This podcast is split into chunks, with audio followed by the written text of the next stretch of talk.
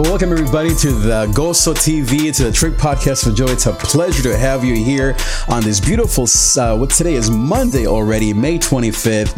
Happy Memorial Day weekend, by the way. I hope that you're out there enjoying your barbecues, enjoying your family. I know that we're all quarantined and it's a very different time of the year. But uh, no matter what, I want to thank you for being here on this beautiful weekend. I've had a great day. I've already had my coffee. I already enjoyed some time in my backyard. I have a hammock back there. Just a beautiful, gorgeous day.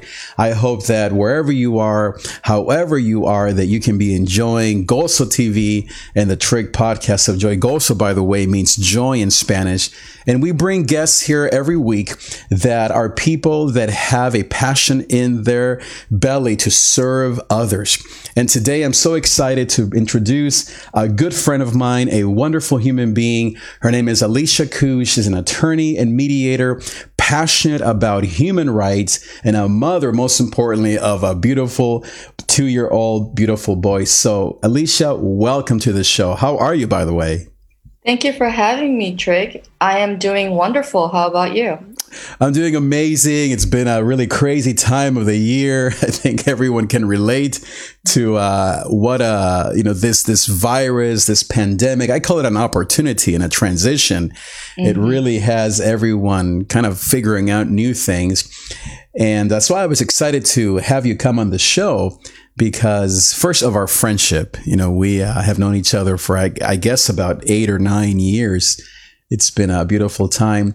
But I think second, because as I mentioned, our audience wants to know that people are still caring out there that not everyone is mad at the government or mad at something that even though there is pain in the night that as i like, like to say here gozo or joy comes in the morning gozo. that's right so uh, i wanted to ask you alicia just a little bit about maybe your the backstory a little bit of uh, first of what you do and what is it that you're passionate about and uh, to kind of introduce yourself to the audience so give us a little bit of your backstory if you would Okay, so I am an attorney. I'm also a mediator. I also arbitrate cases. Uh, and I, I work in a few different areas of the law. Um, namely, I do immigration law under the umbrella of human rights. I do family law, mediation. I do business law. So, contract disputes, uh, as you know, Trig, I am a contract nerd. I really enjoy contracts. Uh, my main focus when I pursued becoming an attorney was when I worked in um, human rights uh, at law firms that um, did political asylum uh, as one of their areas. And I remember uh, working in this field and f- realizing that I needed to become an attorney. So I just, you know, kept pushing through to to get licensed uh, and at the same time in so that's my main focus. However in order to um, finance my pro bono work i still have my other streams of income from my other areas which is like contract disputes and family law and also immigration uh, certain um, immigration applications. Yeah i remember how when we met you were in the middle of your schooling and really pushing hard to get all of your ducks lined up so that you could uh, be become the attorney that you now are. Now, my guess, if if I'm out there listening to your story, everyone longs to be an attorney you know, little boys and girls, since they're little tiny people, they're like, I want to be a doctor or a lawyer.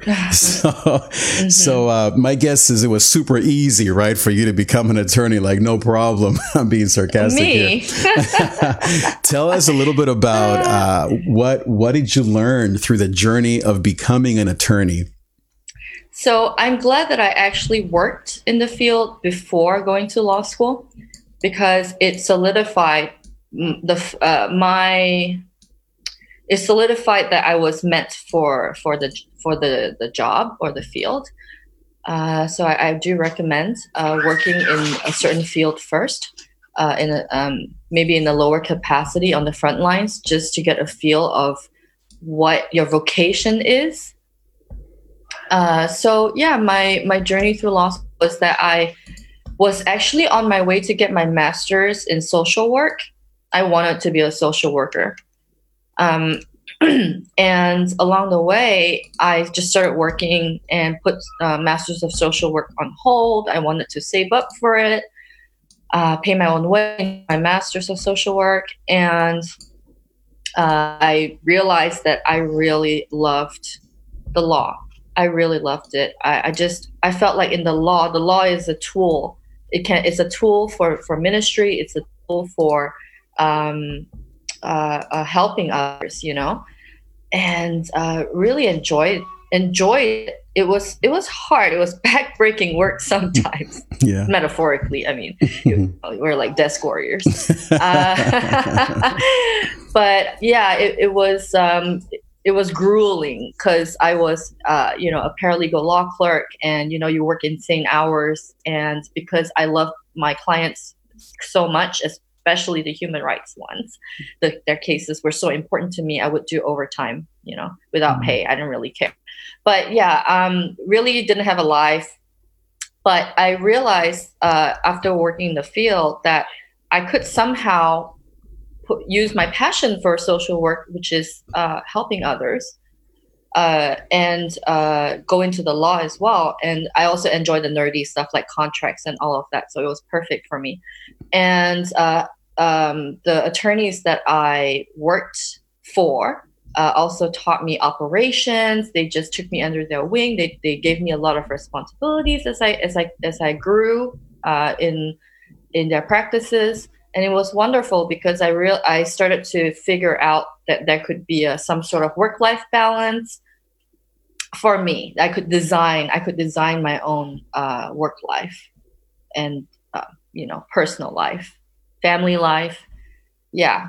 Did that answer your question? Absolutely. Yeah. I mean, basically, you advise to have some sort of jobs to make sure that you love the journey and so I think it's great advice yeah. to uh, uh, someone maybe that's uh, an undergrad doing a degree in business or in criminal yeah. law that they do something practical to make sure they love it. Is that kind of what you think? Mm, I think yeah, maybe even an internship, okay. six or six month, one one year stint, uh, and I mean get dirty. Like mm. get get if you really want to be a doctor or a lawyer or a teacher or whatever vocation you think you might be interested in, I think, you know, it's good to get dirty, uh, get on the front lines and really, I mean, because even like, for example, being a teacher, we think uh, teachers are like, oh, I just sit, stand there all day and talk to people. Like I talk, I just talk right, to listen. Right. But it's not that simple. Like yeah. teachers have to go through so much like administration as well. Mm and um, I, that's you know sometimes there's teacher burnout if if um, you're not you're not ready. So lawyers as well. There's lawyer burnout. Doctors there's doctor burnout. So yeah, I would really re- really uh, hmm. recommend um, trying your hand in a few different internships in a diff- few different um, fields. Mm. Uh, and uh, knowing knowing what it feels like and uh, getting mentors in that field too. Yeah, it's great advice because no one knows the the the cost, I guess, or the price that you have paid and, and many other attorneys and people in, in professional fields. And for a mom who may be listening, maybe a, a, a, sister to someone who's in school, it's great advice from someone who just did it, who has been through it, and who's now practicing, and that heart is, is still beating for people to learn what it takes now, speaking of your heart, I know that also uh, just something that I've enjoyed about you is you're an author and you've written many different books and, and poems. And we won't go into that part of, of your life uh, at this particular moment. But just tell me, maybe just briefly for our audience that may be both artistic and also uh, into justice, what has what has art i see a guitar back there. What has uh, music or singing or, or, writing what has been the role of of you as an artist? What has been the role that that's played in your your love for the law? Uh, so my books that I write, uh, I have one coming up in, in uh, next month. Uh, but I did have uh, chapbooks out before. It's poetry chapbooks. So, I mean, they're basically a portfolio for publishers. I have been published in anthologies in Paris and, and Long Beach, but really writing is just my passion. It's a passion. It's all passion projects. Uh, I really don't do it uh, full time because uh, I don't see that it's going to bring me a feasible a revenue stream. So I need to have something for me, anyways. I, I wanted, I needed something practical uh, full time while I could work on my passion project. That's awesome. So, That's yeah, great. As, as, if I think it's it's important to uh, produce your art because that's how you were designed. I mean, if you're a creative, you, you love to write, paint, sing, play instruments, produce music. I mean, I think it's very important for the soul to to you know to let uh, these up because also how we express our emotions and and express ourselves to the world and things like that. So yeah, I could go on and on forever. About, oh yeah, no, we writing, I know that so. we're passionate about that, and and I, and I love talking about the art of the of the justice person because you know even from the Bible you have of course Jesus being a carpenter, and yet he was a savior of the world. You had David, who was the uh, the the chief, the commander in chief of uh, maybe the biggest army of his time, who was a psalmist. And so I always love the combination of, of justice and, and grace, you know, because uh, definitely I think it, it touches that, that passion that we have in us. Now, speaking of passion, you know, let's talk about practical things now. By the way, I want to invite and encourage our viewers right now. We are live on six, seven different platforms. If you have a question for our attorney and mediator, Alicia, whether it's in terms of education or in terms of an actual case, feel free to leave that comment. We have a, a live chat here on the screen that you can see your questions and then I'll pass them on to Alicia. But I wanted to ask you, Alicia, in terms of what we're seeing right now with this pandemic or this opportunity, this transition, some people uh, have noticed that there's been an increase in in violence. What in your office, you know, in your practice, what are you seeing are the unique cases or challenges of this particular season? Okay, so uh, domestic violence is I, am an advocate. I'm I'm a survivor advocate, and I, I'm also uh, it's called trauma informed. I'm trauma informed. Uh, I know um, what I, I know what domestic violence is. mm. Been in some relationships. Um, so uh, it, during the pandemic, everyone is stuck at home and if there was domestic violence prior to the pandemic lockdown, it, a lot of uh, families have seen it escalate dramatically. And it, it, it's funny that you mentioned uh, domestic violence because just yesterday, uh, while I was on a work call, there was um, uh, screaming happening. Uh, someone being whipped with a belt uh, and just curling, screaming uh, in in my in my area. Mm. And we had to go investigate, and and I was like, I know what this sounds like. I've mm. heard it before. And so yeah, it's it's real and it's happening. And uh, it you know I wish I knew who where because then you know I could uh, somehow help out with the authorities and things like that. But we don't know where it's come where it came from. Um, but I'm I definitely have my eyes and out all the with the with the neighbors and everything to to hopefully because this is going to sound uh, okay trigger warning. Uh, this is going to sound a little graphic but um, sometimes when a survivor is uh, too much uh, a person any human they can pass out. So i actually that's what happened yesterday because we heard screaming the beating and then complete silence. So i think that's what happened. Okay so I've worked with survivors a lot. And uh, uh, was your question what uh, I think? Uh, yeah, should, what are you noticing out there and what can okay. people do? Yes. So, uh, as a mediator, um, I'm a trauma informed mediator. I would say if you're contemplating an escape, if you're in that situation right now, of course, like call 911 if you're in danger. You know, don't dismiss yourself. Uh, however, if you're in more of like a psychological abuse, it's not like a immediate physical danger. You're just in fear all the time, and and uh, you know it's wrong, and you want out.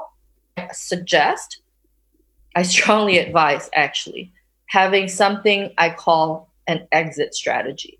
It's very important and uh, it could take some people a, you know a, a, month a few months it could take some people a few years i really hope as, as little time as possible definitely.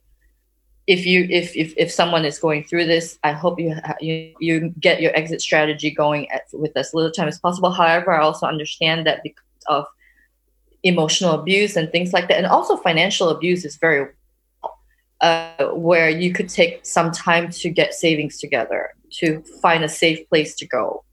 Maybe you need a shelter. You have maybe you have kids. It's very difficult and i completely understand. So my job when i do encounter as a family law attorney and mediator it's one one of the areas i practice. When i do encounter uh, people in domestic violence and also in the immigrant community huge huge in the immigrant community. I filed VAWA cases before uh, in the work that i've done which is violence against women, uh, which we you know we can talk about, uh, more later. But VAWA is not not very well known, uh, and uh, yeah, so working working with with these survivors is not just women, overwhelmingly women that I work with, but there are some men. Uh, I help them to form an escape route, an exit strategy, and you have when you plan your exit strategy, you have to not let your abuser know. They cannot know because they will do everything to sabotage it. So yeah, there are a lot of. It's very strategic. It's like a chess game. I call it. Like a what? I'm sorry. A chess game. Okay. It's it's like a game of chess. It's very strategic. If you're in abuse and you're trying to plan your escape, yeah. Yeah. You know, I, I'm interested in this topic because, as you mentioned, uh, the immigrant community experiences this daily, if not, you know, every couple of hours. Uh, I work like we both do among what we used to call the inner city poor. Now we just call it humanity. And, um, and so I hear cases, uh, both through different leadership teams as well as just from neighbors and friends of just those glimpses into that woman who comes out of the house with a black eye and the husband's like, you know, hushing her away to get back in the house. When we go visit people, just even randomly, we walk around the neighborhood. And of course, we have to report that and we have to follow a certain protocol as, as, as clergy. And some of the, the, the challenges that we have faced is that people are afraid to call the cops because of immigrant status, yes. because of uh, financial right. worry, because of um, the cops won't do anything unless the wife files or does, you know, I don't know what the legal terms would be. And so the wife uh, or the or the the, the woman uh, will not report the husband because then her income will be lost. You know, he's providing income and so the kids may suffer. And so maybe this is a good place to talk about what you mentioned in terms of violence against women. What have you learned in terms of this this uh, anomaly, or not an anomaly, but this this crisis, and what can women do when caught between doing the right thing and yet other fears that they may have? Oh, it's it's such a complex thing because uh, uh, abuse uh, is not just physical. Um, sometimes there is uh, psychological and Im, you know emotional abuse mm-hmm. um, that doesn't leave physical marks, and that's why the person that is going through it does, isn't taken seriously. Mm. That's a very really really tough one, but. Um, uh, it really helps when you you know you if you have a trauma informed attorney, attorney or trauma informed mediator who says you know I believe you because no one believes them. Mm-hmm. You know, uh, I've I've had I mean I've had uh, I've had cases where um, the the person is wealthy, very wealthy. And everyone says, but you guys are rich. How can there be any abuse? Mm. You know? Wow. And it sucks because just, you know, th- there's no correlation. You know, it doesn't mean that someone, you know, someone's socioeconomic uh, status makes them more or less likely to be a, a you know an abuser or to to be uh, you know abused. Mm. So yeah. Yeah. Now let's switch gears a little bit, uh, and I, I guess maybe to to to pause on that, I want I do want to say that if anybody out there in this audience who may be watching this live or after the fact on the replay, we will give uh, Alicia's uh, links at the end of this show so that you can reach out to her and uh, for a consultation and discuss with her your particular need and case. So, but switching gears a little bit, Alicia, in terms of what um, you know, immigration is such a hot topic. I don't think I think it'll be for the rest of humanity, right? What have you noticed? Whether it's uh, right now or the last four years, or maybe as we come into a new election season and, and maybe the next four years, whether it's Trump or whether it's uh, Biden and, and maybe even regardless of politics, what what are you seeing coming up uh, next for immigrants? Are there any good news in the horizon? oh, yeah, yeah. I know. Sorry to open that Pandora's box, but it's what people are thinking it about. It has to be done. It has to be done. Yeah. I do work. I do work in the field. yeah. I don't even know where to start. What what what it, what could happen? What what is the best case scenario? What's the status quo right now? so let me just say first and foremost, immigrants are not rats. Yeah. Humans. Yeah. We're all humans. It's messed up. Mm. This whole thing is messed up. Okay, so let me talk a little bit about what I think about humanity first. Yes. Hum- the, the history of humanity is a history of migration. Mm. because we live on this earth together. And we all build something together. And it's very simple. We are human. So there are tactics that are being done that dehumanize the population. Very similar to the holocaust. The initial stages of the holocaust there's a great uh, human rights uh, uh, researcher and professor who did the nine stages of genocide. He researched all the genocides in the world, and we're we're in like the fifth or sixth stage. Fifth or Dehumanization. sixth stage. Dehumanization, uh, villainization. This group is the reason we don't have jobs. This group is the reason we are this and that. This that's why the economy is failing. That's why this is this. Uh, America is a land of immigrants. Okay, let's get that straight first. I love this country because this country stands for so much. Okay, and it's great that we have people fighting the good fight because we're in the fifth or sixth stage. You know, we all know what happened in, back in the day, World War II, when people weren't aware, or they were aware and they didn't really care. Because you know, why would you care about people who aren't, or why would you care about creatures who aren't human or subhuman? Okay. Um. All right. So I had to say that. It's really, it just really, it, it, it I can't hand, I can't handle when I see, I see a population, a, a group of people being dehumanized. Okay, I can't handle it. All right. now, next, uh, politics. Just rewind to everything I just said earlier, and that's my that's what I'm gonna say about politics. Yep. it has to be said. Not naming names, just saying.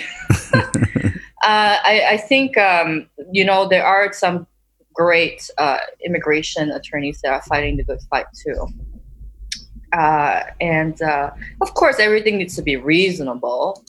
Everything needs to be reasonable. We don't excuse anyone if there are crimes being committed. Obviously, just like any person, you know, this is just we're all reasonable. Come on, um, uh, no one, no one gets a free pass. You know, uh, I see that in my work all the time. Like you don't get a, people just don't, you know, no one gets a free pass, even if you're not an immigrant. Oh, no one should. When it comes to you know, if you've uh, like a violent crime, any sort of you know, uh, things that hurt people. Uh, so,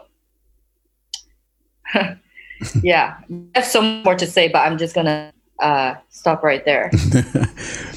That's a very uh, beautiful way to say it, you know, starting with humanity, because yes. that is what happens in these stages, as you mentioned, the dehumanization of of each other is what's even happening now with this pandemic and the and the you know inordinate amount of African Americans that are dying, you know, more than any other race or whether you look at New Orleans or the Holocaust or uh, just uh, the last hundred years with the Latino or the Asian American community, we have all of these different barometers or moments where we could have done better. What do you think causes another human to to look at their own humanity? What what can help people to become more human once again? Mm. There's some movies. Okay, like well, Amistad, oh, American History X. There you go. Uh, the Boy in Striped Pajamas. Okay. I think the educational system here really needs to figure things out in terms of why there's so much divide. There's so much division mm. amongst people, you know, groups of people. And I mean, I have a, I don't know, like maybe some people might consider this a problem, but I only see human. I see human, I see a human who has cultural heritage, which is amazing. Like differences just like make us richer, you know? Right. Uh, it's variations. We all have genetic variations that because of a geographical climate that we lived in. Mm-hmm. And, uh, you know, like a certain group of people was in a certain geographical climate for a while due to conditions and yeah genetically we just you know kind of evolved together and we all look the way we do uh, but you know it's uh, my son is brazilian and, and and asian he has japanese in him chinese taiwanese uh, what else does he have african uh, european uh, native he has native tupi tupi tribe tupi you know mm-hmm. Tupi, Tupi tribe from Brazil. I mean, we're human. Come on, everyone. You know, mm. let's let's uh, let's. Uh, I can't even. yeah. Uh, yeah. But, but movies um, and art, you know, I, I, agree with you that, and I think going back to even what we talked about earlier in terms of our own personal yes, yes. love for the arts, there's no doubt that music and art is our informs our passion, maybe even calms our, our nerves and our rage and can lead us towards hope and peace. And obviously the scriptures, you know, for both of us as spiritual people, we find refuge in, in, in the, in the sacred writings. And, um, but it seems like sometimes the systems don't go far enough whether it's the courts or the education system or for sure the religious systems, they don't go far enough to bring about change. Where, in terms of the law, do you see change being possible? Are there places in the future, in the next, I don't know, five, four or five years, where you see the law making a difference in terms of these immigration issues? Sorry, can you repeat the question? Oh, yeah, it was a very confusing question. Let me simplify it. How can attorneys? Yeah, exactly. How can the turn? How can attorneys and the law give hope to some of these problems?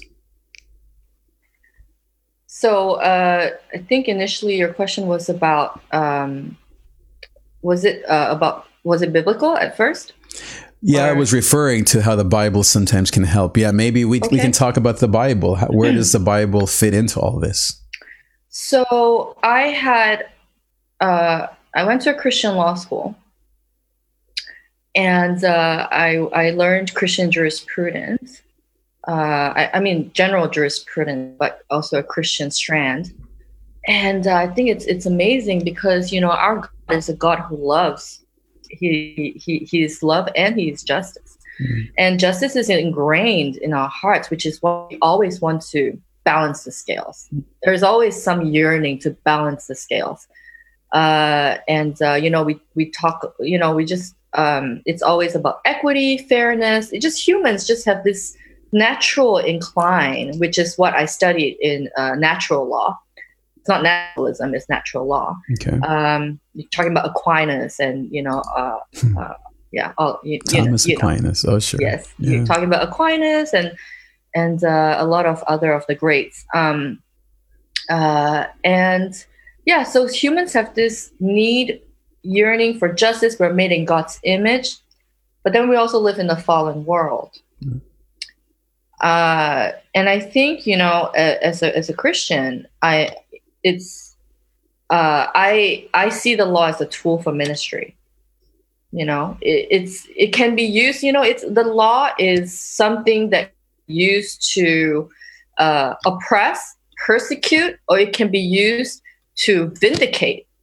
You know, so uh, it's it's a double-edged sword.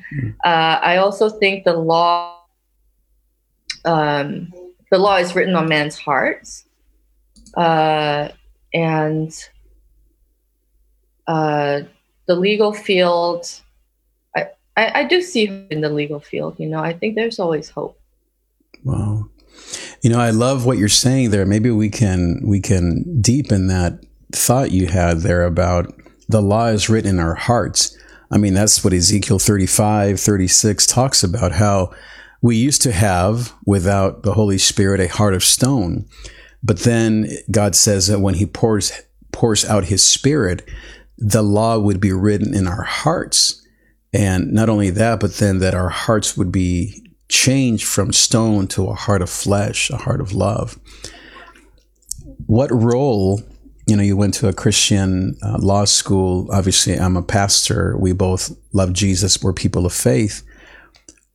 What role do you think Jesus, or I guess the secular person would call it spirituality, has in what role does spirit and faith have in injustice? What what can people do that aren't attorneys, that aren't clergy, to pray for justice? Is it is it about prayer? What what can people do? Uh, I mean, we believe in prayer yeah. uh, as as Christians, of course. Um, do you, you, are you also like? Do you also enjoy, or do you support, or do you, um, yeah, support things like um, what do they call those? Um, when people protest peacefully, protest and social disobedience. What do you think is the role of some of those things? Uh, I mean, that's a very big topic, Trig. Yeah. It's huge. Uh, yeah. I uh, let me make it really simple, maybe uh, to to simplify it. For example, when I lived in Colorado for you know three four years, I was a part of this almost like an underground movement of uh, of clergy and some agnostics, and some anarchists, and we'd go outside of the ICE uh, detention centers and protest. And, uh, you know, people would honk either in support, some against. I kind of hid it from my church. I wasn't sure if they would be happy having their pastor be out there uh, praying for the, the sick or those in, incarcerated. But the more that I did it, I did it for maybe like a month every weekend, the more Christian I felt. I remember I was inside of, of one of the cells with a, a man from Guatemala who was detained on his way from LA to, I think he was going to North Carolina. And his van got stuck there in the Rockies in Colorado, was detained. And he didn't want me to represent him. I'm not, I'm not an attorney. He didn't want, um, I don't know, to hate anybody. He wanted me to pray for him and sing him worship songs in Spanish. And that's what I did for those, you know, few minutes with him. And I'll never forget that. Mm-hmm. Mm-hmm. I guess my point maybe is just simply a point of reference. The power of, of standing in the gap for those incarcerated, for those that are being uh, beaten or abused at home, whether emotionally or physically. I think the church or we as humans can do a lot to bring about peace, whether it's prayer, whether it's visiting someone who's in jail, whether it's um, it's listening to this show and just being aware of what's happening. And uh, maybe yeah. it's just simply a point of, of, of comment on the power of, of prayer and of, and of being spiritual people uh, in these in these situations. Yeah, I think if um, someone is being led to do humanitarian uh, work okay. or uh, or activities, like you know, you're saying you're you're um, doing peaceful protests mm-hmm. and activism, basically. Right. Uh, I think um, everyone can do their part. If if someone has it in their heart to be an activist for a certain because mm-hmm. I think um, everyone is doing their part. Uh, you know, we're all like the Bible says, we are all different parts of, of different parts of the body, right? Yeah. So, for example, my activism is uh, I, I, don't I don't go to protests or anything. I think I, I might end up going to some uh, in the future, but. Mm-hmm. Um, my activism uh, for the past decade has really been in the field of like you know political asylum and uh, um, working with uh, people who have fled uh, horrendous conditions uh, and advocating for them to the best of well the team you know advocate so i'm part of a team mm. and uh, you know we advocate for them together uh, collectively to the best of our abilities as if it's our own case. Love your neighbors yourself. Yeah. Hmm. wow. What a beautiful thing, you know, to um, maybe even wrap up a little bit of our conversation on this. Such a it is a complex topic and i think we've just begun to scratch the surface on this. Uh, i do want to just go to the comments here. We do have uh, uh, four people here online watching us live so i want to say thank you to those who are watching us live. We have here arcelio hernandez my dear friend. He is watching us live from costa rica in central america and I believe he's also an attorney at law. So uh, oh. we're thankful for this connection that we have here via Zoom and via all these different platforms. But maybe as a way to wrap up, Alicia, what uh, would you say is um, the best way for people to get a hold of you? How can people reach out to you? What is it that, uh, what are your, your services that you provide for people if they want to reach out to you? So, uh, the Law and Mediation Office of Alicia Khoo. I am on Facebook as Ally the Lawyer, on Instagram as Ellie the Lawyer, and you can find me there. You can also find me on Avvo, A V V O. Okay. and you know there are various various platforms, but uh, you can also look for me through Trig. yes. Direct connection. That's right. You guys can uh, come yeah. and check out the this show and uh, as I said, we're going to put all of Alicia's links at the bottom of this episode so that you can follow her on Instagram and Facebook and you can message her and uh, reach out and see uh, what connection can be made. I think just in closing, Alicia, I just want to again not just thank you for our friendship and your work, but I just want to acknowledge your humanity that you are someone who has overcome and whose heart continues to beat for those in need, for the humanity around you. And not only is that your job, but it's really your life. I mean, from who you are to your family to your beautiful boy to all the things that you mentioned. I was specifically and especially touched by your statement of the the value of the human being and how really it all starts with humanity. And I think that, you know, it challenges me because I'm in a very diverse church where we have about six different nationalities and three different languages. And even for us clergy people and people of faith, pastors, we constantly have to go back to the scriptures to love one another and, to Amos, where it says, let justice roll like a river. And I, I'm encouraged by what you're doing because you're doing the same thing. And I know that a lot of our viewers who may be watching this live or who may be watching this on the replay can relate to that. Do you have any final words of encouragement to our audience who may be watching? Uh, so, as you know, there is a lot of um, Asian racism, anti-Asian racism now uh, because of COVID uh, and it's terrifying actually. So I created a task force Okay. uh, for the Asian diaspora uh, in the UK, Europe, Australia, and the US. Uh, it's called um, it's it's called the Asian Alliance um, Buddy System. Hmm.